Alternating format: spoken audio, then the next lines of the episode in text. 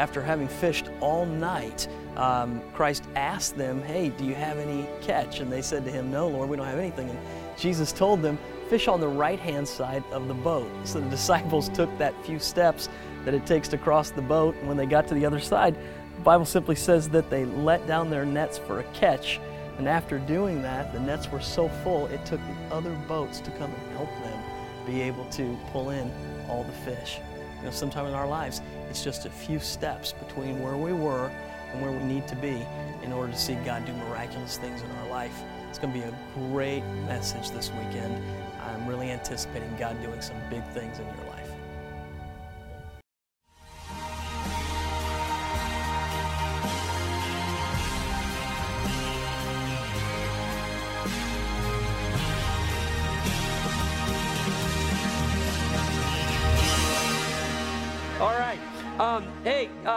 That you are here. If you would go ahead and grab your notes, today is the last day that we are going to be teaching on our series Believe. We'll move into a new series next week that I believe that you'll really enjoy.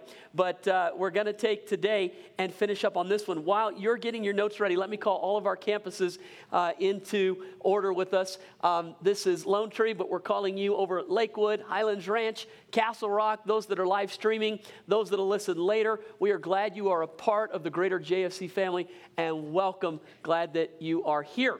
Two quick housekeeping items. Um, I don't know, about a month ago or so, I announced we were going to be taking our, our, 2013 Israel trip in September of this coming year, and we did the Israel meeting. We had uh, almost 200 people come to the orientation meeting to find out about the Israel trip. And of that so far, we've got um, almost 70 people signed up to go to Israel that are actually paid with deposits.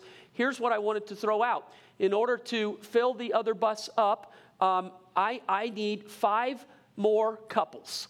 So if you are on the fence about going and would like to go, we, we would love to have you go to Israel with us. It's in September of this year the rest of the information about the cost and the exact dates, all that, it'll be available out there at the Connect, Grow, Serve table. And so this weekend at any of the campuses, any folks that would like to go, uh, we need uh, a minimum of uh, five more couples. We can take more than that, but a minimum would help us to actually secure that second bus and have it all ready and good to go. So we're just thrilled with how many people we're going to be taking again. It's going to be a wonderful trip. And then uh, the other thing is just an update on our Believe campaign for being able to uh, do more ministry with our children. Now, if you're visiting, I recognize you, you're like, what are you talking about? Our Believe campaign is just simply we're out of room downstairs in this building and at our Highlands Ranch building to do ministry with our children. So we've got to figure out a way to, uh, to increase our capacity without adding on major debt. We didn't feel like we wanted to build new buildings or go through that process. So um, we've had a, a, a, major God factor happen with the Highlands Ranch building and uh, all the room that we have over there. We're going to relocate all of our offices into a central location. Uh, by doing that, it's going to in, in, in, increase our capacity to minister to 50% more children in this building than we can minister to right now. So we are trying to raise a total of $1.2 million. L- through last week, we had 300,000. When I stood up here a week ago, I said 300,000. Through today, we now have 425 $125,000. So another $125,000 came in this last week. I just want to throw out to you that it's only been three weeks that we've been in this program right here. That is um, over now a third of what we need in order to be able to do the project. And if you are sitting out there and praying about it and wondering, hey, is it something to be involved with? Could I encourage you? Be involved with it. And for this reason, here's, here's the reason I would throw out to you. So many times we pray this God, bless me, bless my effort, bless what I'm doing, bless what I'm putting my hand to. Can I save you years of praying by learning this principle? Rather than praying, God, bless what I'm doing, why don't you find out what God is doing and get involved in it? And watch what happens when you sow into what God is already doing. Does that make sense? When you participate with God, it is amazing how He will bless you. So I just want to throw out there that idea. If you are just like, hey, is it something I want to be involved in or not? God is obviously blessing at it. You can look at it, you can see what's happening. Um, it was just this week in one time gifts, we had $66,000 given. Just this week in one time gifts. One of those was a supernatural deal that I'm going to talk about here in the message. So um, let's go ahead, let's take our, our notes right here. Um, we're going to use the last message today in Believe on the idea of obedience. And I put under the uh, transition point, if you look right there, I put down this is what I titled the message To obey is better than sacrifice. And that comes from the Old Testament. And in fact, let me just make the statement to you God is the same God in the New Testament that he was in the Old Testament. You know that, right? Yeah. Some people tend to believe, like in the Old Testament, God was in a bad mood, but in the New Testament, he got in a good mood. And that's just simply not true. God is the same yesterday, today, and forever. Hey, look, God is either good all the time or he's good none of the time. He cannot be both. He cannot be both. So if we say that God is good, then God is good now, and God was good then, and God will be good tomorrow.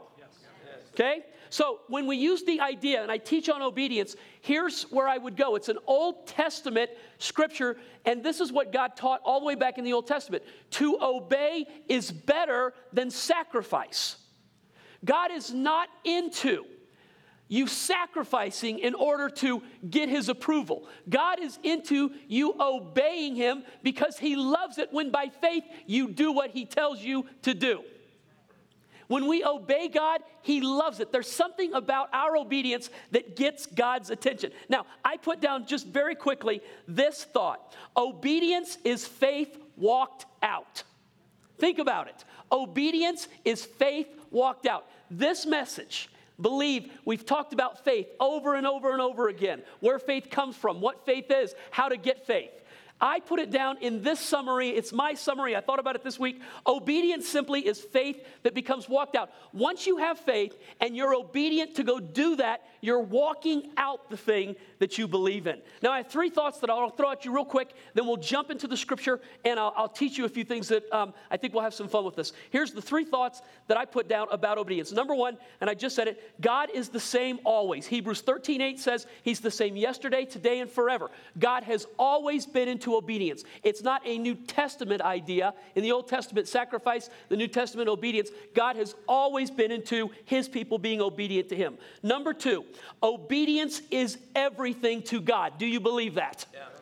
Obedience is everything to God. Last but not least, I would throw this thought to you. If you're not sure if that's true, I would just throw this thought out to you theologically. Abraham, who is the, the Old Testament hero, that we look at that he, Father Abraham, the patriarch. You, you laugh because you remember the song? Father Abraham had me. Okay, all right, so forgive me for, yes, going back a few years. Um, Abraham, before Christ, lived on this earth, gave his life voluntarily so that you and I had the opportunity to go to heaven based on the work of Jesus. The Bible records this that Abraham was considered righteous by God before Jesus died. This is an important theological point. Abraham was considered righteous by God before. We're all considered righteous by God now once we come in relationship with Jesus. We are the righteousness of God in Christ. When we trust Christ and the work that He's done, we are the righteousness of God in Christ so that when God looks at us, He doesn't see our stuff, He sees Jesus' stuff. He poured out on Jesus our stuff, and we got what belonged to Jesus. But theologically speaking, here's what the Bible says that it was accredited to Abraham as righteousness for this reason because he believed God. When you believe, you are obedient. God wants you to believe Him. That makes you obedient. Belief is everything to God. Now, I want to read this story about obedience and about belief, how it all comes together. We're going to pull it from the New Testament, Luke chapter 5, verse 1 through 8. By the way, when we shot that video, um, that is one of the things that we do when we're in Israel. We go to the Sea of Galilee, we get on the boat, we go out to the middle of the Sea of Galilee, they shut the engines off, and we go to several of the scriptures that talk about when Jesus walked on the water. We talk about the fish that were, were, were drawn up in the, in the nets. We talk about many of the miracles that happened. And I want to tell you something. You can read those things in your Bible right now, and you get some kind of idea in your mind what it looks like. Go there one time read it while you're on the Sea of Galilee, and you'll never read your Bible the same way again. It's why I tell every believer you should at least consider as a believer going to Israel one time in your life because it will change the way you read your Bible. You, you read it in black and white, you will, you will read it in high definition after going on this trip. I guarantee you it changes everything. Luke chapter 5, verse 1 through 8 begins this way So it was, as the multitude pressed about him to hear the word of God, that he stood by the lake of Gennesaret or the Sea of Galilee and saw two boats standing by the lake, but the fishermen had gone from them and were washing their nets. Let me just comment. Why are they washing their nets? They've been out fishing. You know anything about fishermen? After they've fished, after they've caught, they bring the nets in, they clean the nets for the next time. So they're done fishing for the day. They, they're, they're, they're not getting ready to go fishing, it's already been done. And that's an important point to the story. So he saw two boats standing by the lake, but the fishermen had gone from them and were washing their nets. Then he got into one of the boats, which was Simon's boat, and asked him to put out a little from the land. And as he sat down and taught the multitudes from the boat, when he had stopped speaking, he said to Simon, Launch out into the deep and let down your nets for a catch. Now, let me just stop and remind you what had happened. They were done fishing, correct? Yeah. Jesus gets into the boat, pushes out a little bit from the land, and the reason he did that, such a crowd had gathered around him that by backing himself away from the shore on the boat, he could use his voice to bounce off the water in order to speak to the multitude. As he stood on the shore being surrounded by people, if you've ever seen that happen, only the people near the front can hear what's going on. They did not have microphones then. I don't know how Jesus did any ministry living that long ago. Come on, it's a joke. Some of you like you have everything you can't do ministry, so all right. Uh, just laugh. Thank you. So they're done fishing. Jesus picks Simon's boat. He backs himself off. He teaches. And when he's done teaching, rather than rowing back into the shore, he tells Simon, Let's go ahead and go out to the deep, and I want you to let your nets down for a catch. You get the picture. Okay, so pick the story back up from there. So he said to Simon, Launch out into the deep, let down your nets for a catch. But Simon answered and said to him, Master, we have toiled all night and caught, what's your word say? Nothing. Nothing. Nevertheless, at your word, I will let down the net. And when they had done this, they caught a great number of fish, and their net was breaking. So they signaled to their partners in the other boat to come and help them. And they came and filled the boats uh, so that they began to sink. Verse 8 When Simon Peter saw it, he fell down at Jesus' knees, saying, Depart from me, for I am a sinful man, O Lord. What an interesting story. Let me give you four things about this story that I would just have you take home tonight. Number one is this obedience is always tested when you're tired, yes or no? When you have strength, when you have energy, when everything is going well, it doesn't take that much to do what Jesus tells you to do. But when you are tired, doesn't it seem like that's always the time that God comes and asks you to do something? How about this? Doesn't it seem like it's the time your wife comes and asks you to do something? Now, I want to connect the thought. Jesus is asked, What is the greatest commandment? The greatest commandment is love the Lord your God with all your heart, with all your soul, with all your mind, and all your strength, and Okay, I'm, one more time. I believe I started over here. Here's what I said to you. Okay, so what what is it about our wives who come and ask us to do things when we are tired? We all chuckle, ha ha ha. And then I said, and Jesus is asked, what is the greatest commandment? And it is to love the Lord your God with all your heart, soul, mind, and strength, and love your neighbor as yourself. Oh, you're so good. You have a good teacher, don't you? So, so here's what that means then. Christ is teaching this principle. He adds the and because the principle of loving God alone is not sufficient. Love God with all your heart, soul, mind, and strength, and love your neighbor like you love yourself. First John says this If we say we love God, but we don't love people, we're lying. Another way to look at it would be to say it this way We don't love God unless we love people. All right, I go back to the statement. What is it about obedience being tested when we're tired that makes it so difficult? If God were to show up in a burning bush, and you were tired, but from the burning bush said to you, I want you to go do this, I bet you'd do it. Agree with me? Yeah. But here's how God shows up your wife comes. Preaching is right. I'm gonna, all right, one more time. The two are equal. The greatest commandment is love the Lord your God with all your heart, soul, mind, and strength, and love your neighbor as yourself. In fact, in one of the translations, Jesus says, all of the laws of the prophets hang on these two commandments. The entire weight of the Old Testament hangs on those two issues loving God with all your heart and loving people like you love yourself. So that if you connect the idea of what Jesus is teaching, obedience is that when the Holy Spirit asks you to do things, He doesn't always show up in the form of Jesus Himself asking. Jesus comes as people asking, doesn't He? Yeah. Had an interesting, interesting, interesting thing happen to me yesterday. Um, I was invited to speak at a conference, and I initially said no. I, I, my schedule right now, if you try to get an appointment with me, you, it's, it's out of control. It's tough to get an appointment with me. And it's not because I'm sitting at home watching Judge Judy every day. I am cranking right now. I, I, am, I am violating some of the principles that I set in my life, and that I'm working on my days off right now. And that's a no no. I, I, tell my pastors, you're not allowed to do that, and you can lose your job for doing that because you set a bad example in front of our people when you live that way.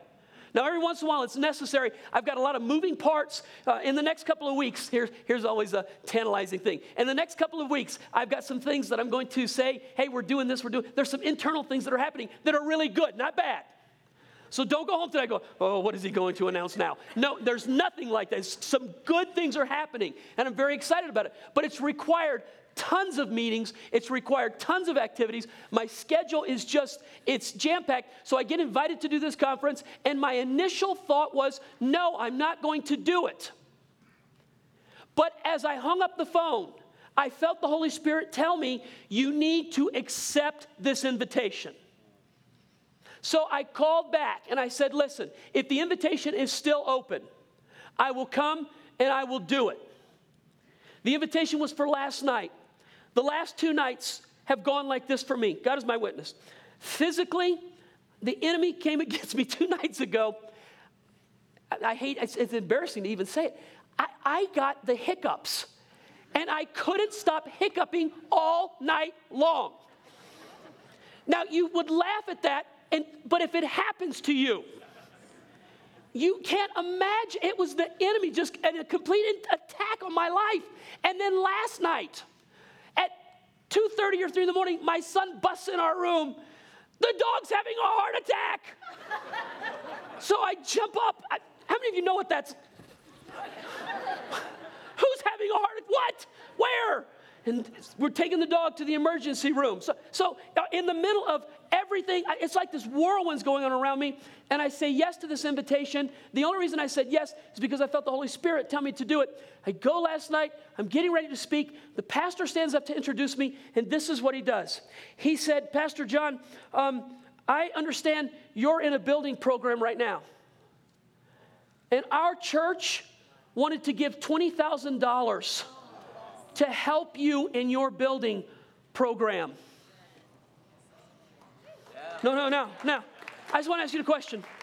At that point, you're thankful for the obedience. yes?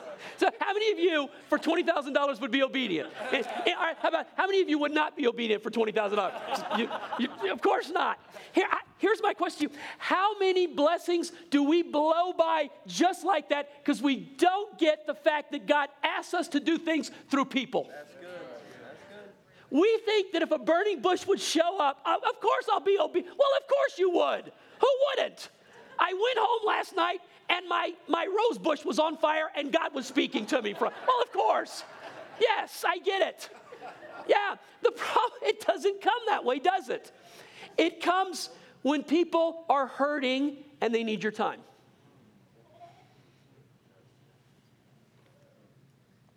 It comes when marriages are mixed up and you have to get involved. Yes?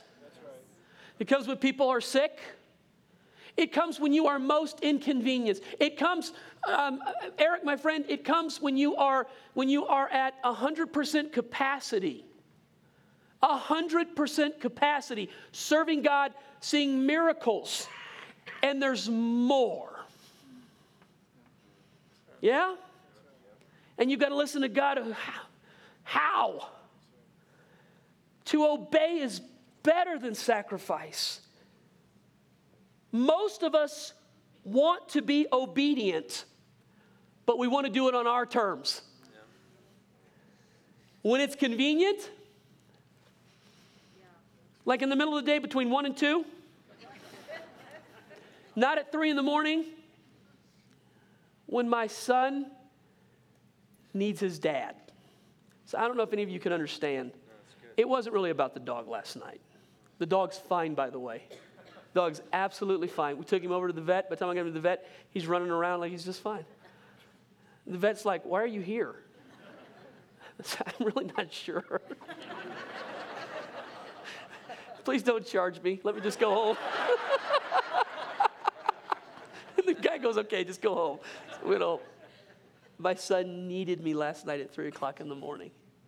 He needed his dad to get up and to come by his side. He needed his dad to comfort him. This is not a little boy. This is my son. This is his dog who he loves with all of his heart. And he needed his dad to get up and pray. And he needed his dad to be, did you get it? Yeah. He needed his dad to be Jesus last night. And it was three o'clock in the morning, and I was tired. When I get done with this weekend, I will have taught somewhere between eight and nine times in seven days. I'm a little tired, just a little. Meetings, I can't even count how many I've had this week. I haven't been able to call some of my friends back. That's how busy I've been.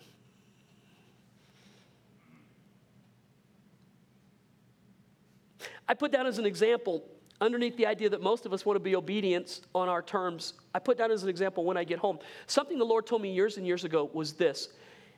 I, I don't know if anybody else has this problem. I tend to take stuff home with me. Anybody else relate to that? And, and the Lord told me years and years ago, John, here's what, even if you have to drive around the block a couple of times, tell me whatever you need to tell me, get it out of your system, but when you pull in the driveway, You've got to leave it in the car when you get inside the house. Don't take it into your wife and don't take it into your children. When you go into them, you need to be dad, husband, friend, lover, companion, but you don't need to be the boss when you go home. You don't need to bring all your stress and your anger and your struggles from the day. Does anybody hear what I'm saying? Yeah. So, the Lord told me years ago to be obedient to do that.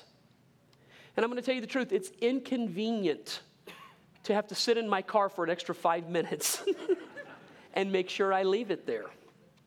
It's inconvenient to not bring it in with me and to dump it all on my wife, take it out on her. Anybody?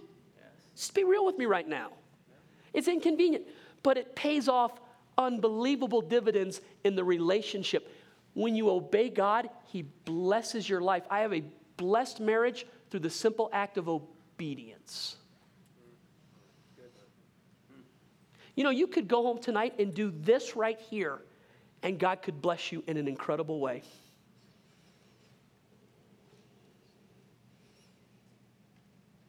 Obedience and convenience are seldom synonymous. Do you agree?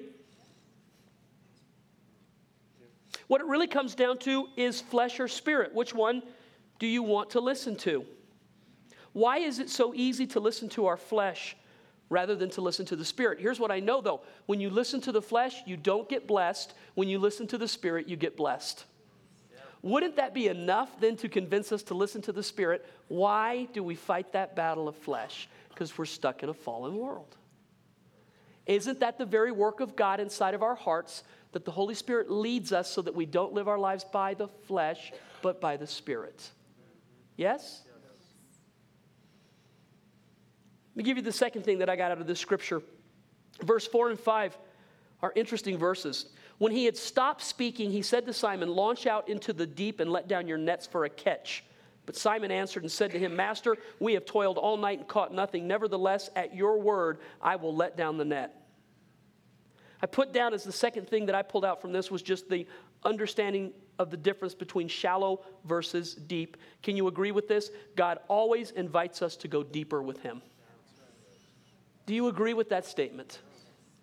That it is God's desire to take you deeper, or maybe to take you higher, to take you further, but God does not desire to leave us alone.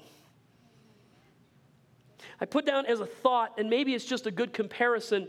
Uh, in, in Matthew chapter 17, that is the story of the transfiguration. You remember that Jesus is with his disciples, and then he takes um, three.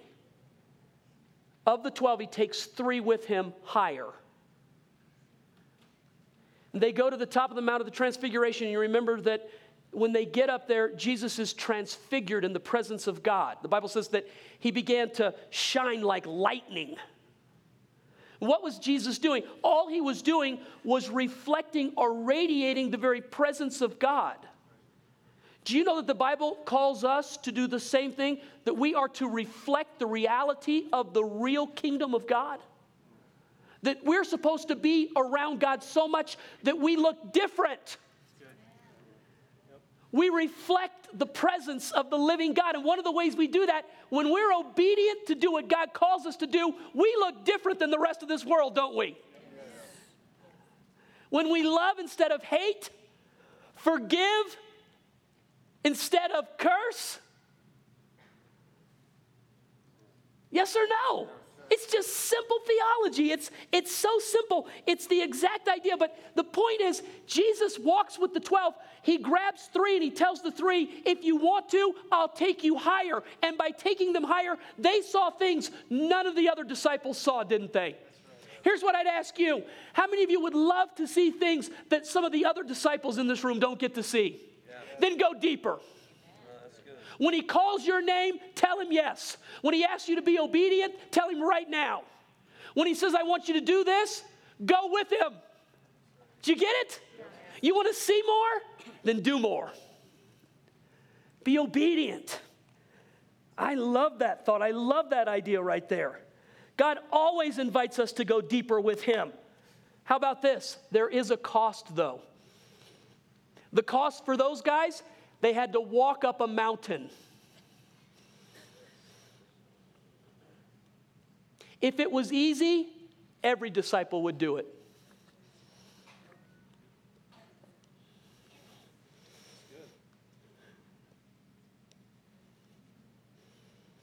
Verse 6 and 7 read this way When they had done this, they caught a great number of fish, and their net was breaking.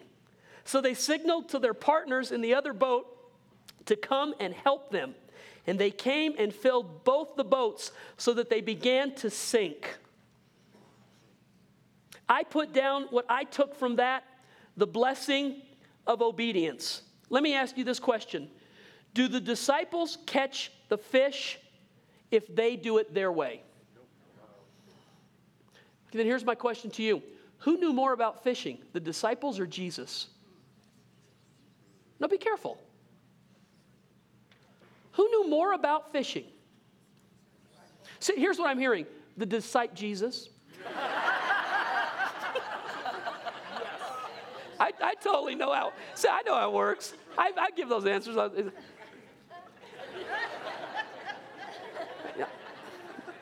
Come on. So, give me somebody with courage right now. Who knew more about fishing, the disciples or Jesus? The disciples knew more about fishing. I know what you're but Jesus knows everything. But Jesus wasn't a fisherman.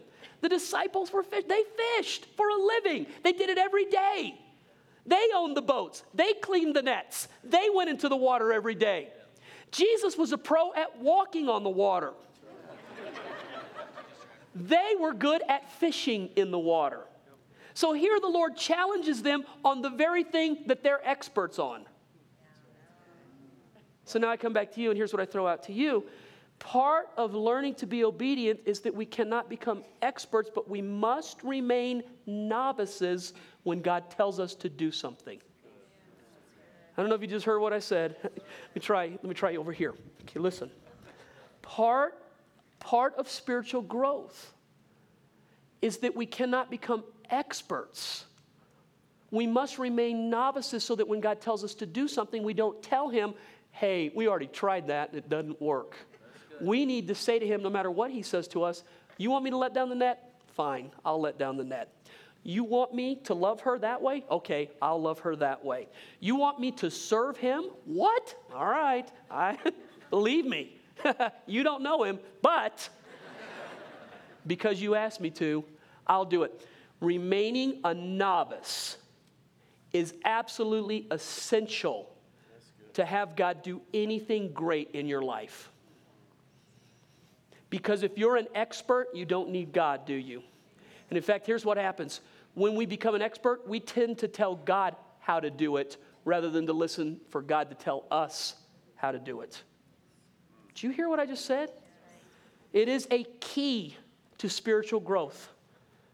People all the time become experts on something because they do it over and over and over again, and then they begin to tell God, the only way you can do something is how I understand you doing it. How would I? I've got, my favorite one is Mary. For centuries, prophetically, it's been spoken that a virgin would bring forth the Savior. However, when it happens, they're completely unprepared for it because the story goes like this that some young, approximately 14 or 15 year old uneducated girl who is pregnant out of wedlock claims that no man did this to me, but the Holy Spirit did. And here, herein lies the problem that the experts in the law, do you know what that means? The ones who began to memorize the book of Leviticus at five years old, they were experts, told God, You cannot do it this way. And therefore, they missed, listen, how God did it. And they're still looking for it today.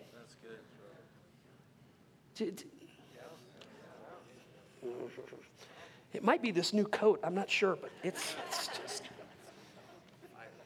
it's fiery. Here's my question Why did God do it this way?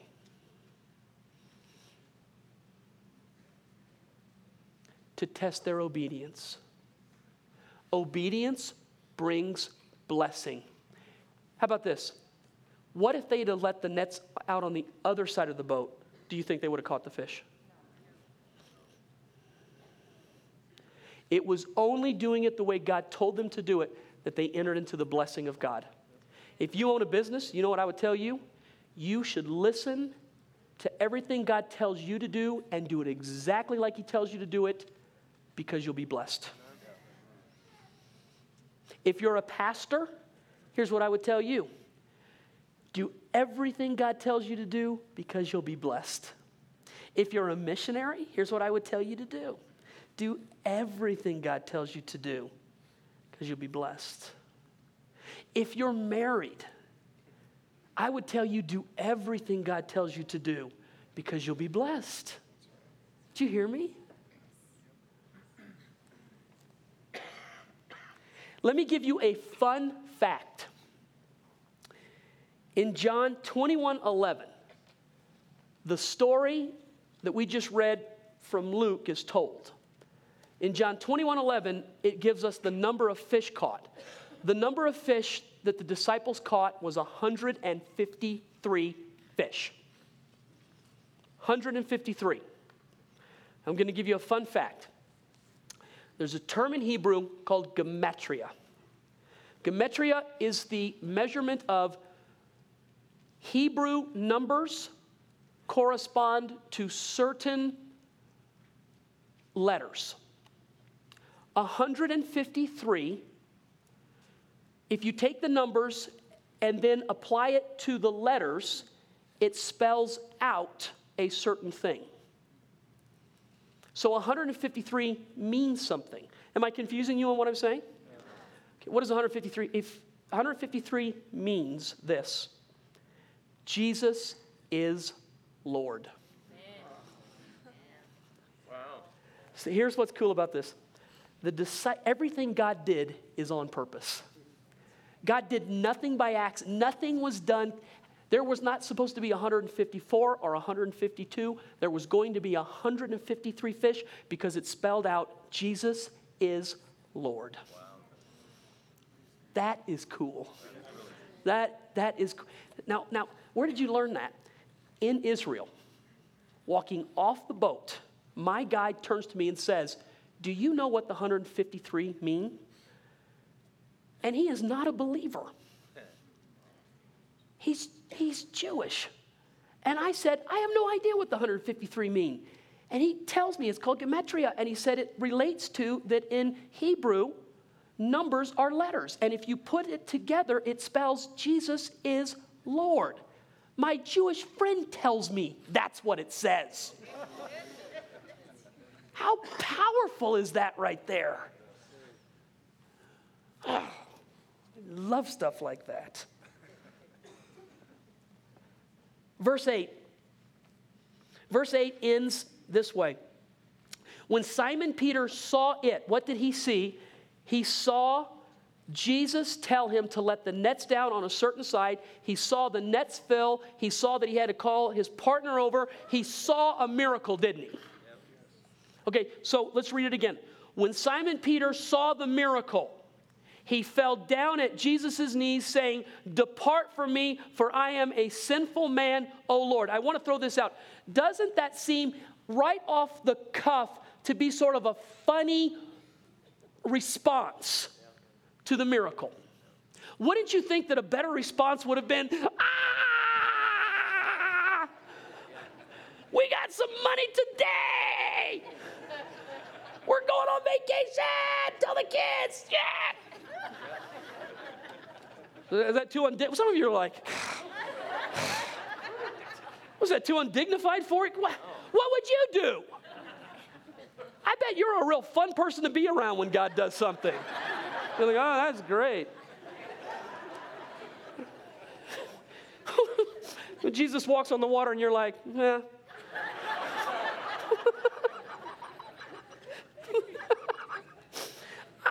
I, I just in my mind, it seems to me that it's a funny expression. This is what I know. This is why we need the miraculous in the church today. The miraculous causes people to recognize the difference between them and God, and repentance happens instantaneously. Miracles are largely responsible for repentance. People come into the understanding that the supernatural is real, that God is here and God is now, and it dawns on. Just like here's why Adam ran and hid. Before his eyes were opened, he was innocent. He didn't realize the king of the universe comes to hang out with me. But after his eyes are opened, it spoils everything because now he recognizes I am nothing compared to that. And that's still the reaction. Anybody that comes in contact with a miracle, it causes people to absolutely go, He's real.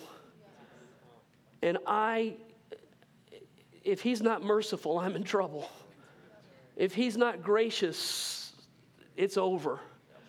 But here's the good news He is very gracious and He is very merciful. But the miracle, here's why we need healing in church today. And here's why we need demons cast out today. And here's why we need deaf ears opened and blind eyes to see and marriage rescued because we need people to still bow their knee to Jesus and to say, Save me, I'm a sinful person. We still need to say that, folks. We have not outgrown this. We do not out whatever the word is, we, we don't become too sophisticated to where when people who don't know God come in contact with Him, they should be able to do that casually. When we come in contact with the living God, the natural reaction should be hit your knees and recognize how great and awesome and mighty He is. That's why we need miracles today. That's why. Does that make sense?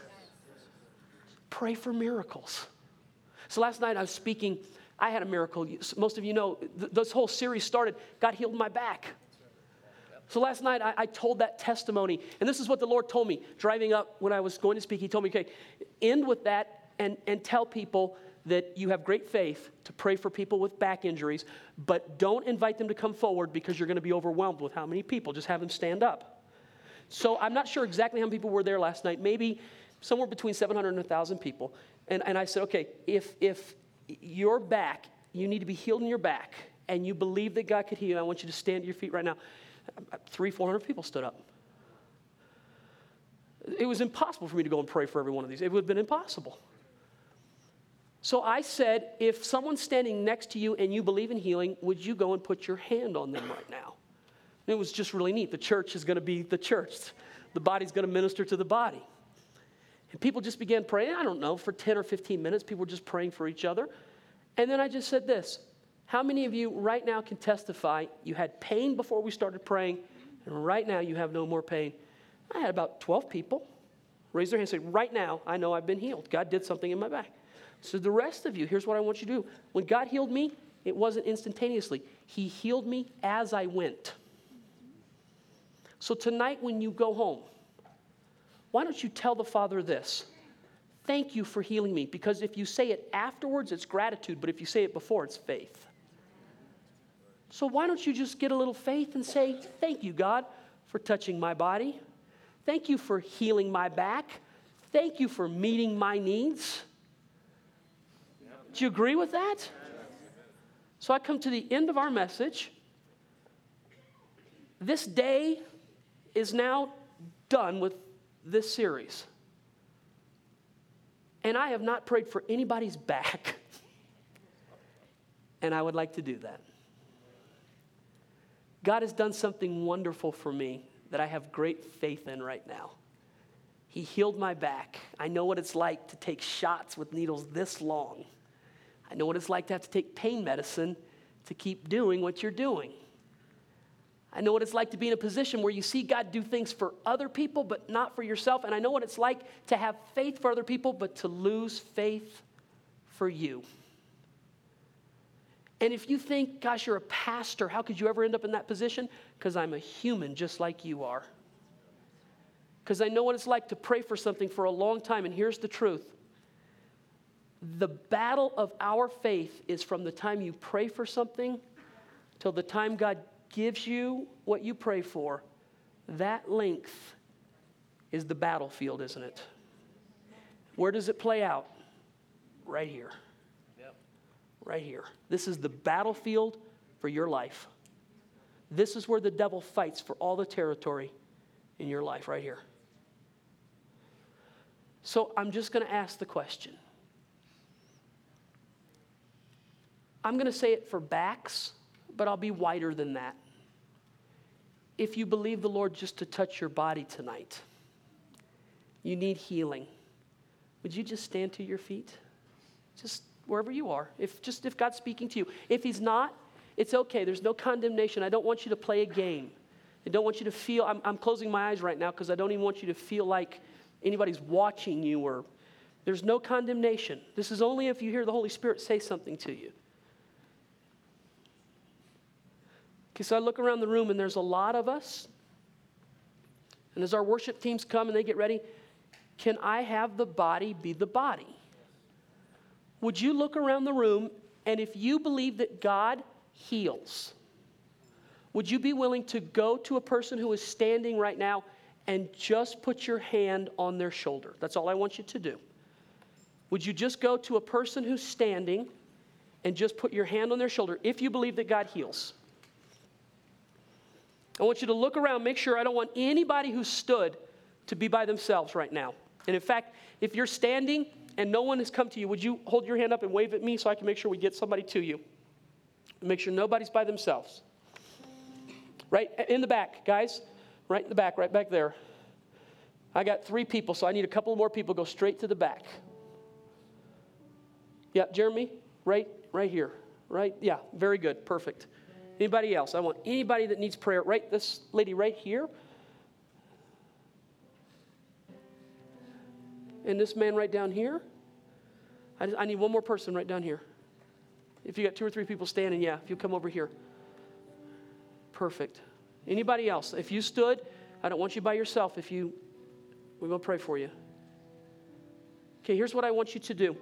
I just simply, from what's inside of you right now, the Bible says that the good person, from the good things inside of his heart, brings forth good things.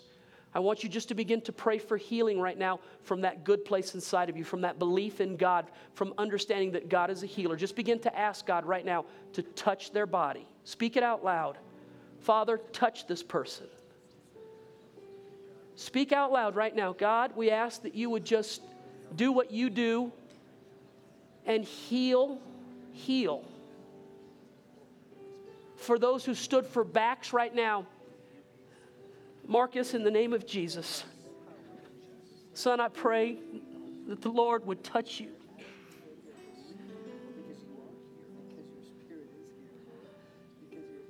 That you would receive strength. That you would receive right now mercy and that you would receive virtue, healing virtue, Marcus. Healing virtue. That your back, oh, that God would touch the nerves, the things that are hurt, the things that have been damaged. I ask that the Lord right now be merciful to you, son. That He wash you right now. Every fiber of your being in His blood. Jesus spilt that blood not just for our salvation, but for our healing too. And I ask that He wash you right now and make you strong and make you whole. Thank you, Lord, for being good. Thank you, Lord. Thank you, Lord. Thank you, Lord. Thank you for your mercy and thank you, God, for your kindness and thank you for your goodness right now. God, we just bless you. We bless the work of the Lord. I bless you as you touch minds, as you touch you touch throats, as you touch knees and you touch hips, God. God, as you touch hearts right now. God, if those are people standing right now with disease in their body, I ask in Jesus' name that you would curse that thing right now, like you did that fig tree, and it would dry up and die right now. In Jesus' name. I ask God that you would loose us, loose us from infirmity. Loose us, Father God, from the things in this world, God, that God, all healing, we recognize all healing in this world is temporary because this isn't heaven. But God, right now, heal and make whole your people. Make whole your people. And I thank you for your kindness and your mercy. I thank you for your kindness and your mercy. And I pray it in Jesus' name. Amen. Amen. Amen. Mm.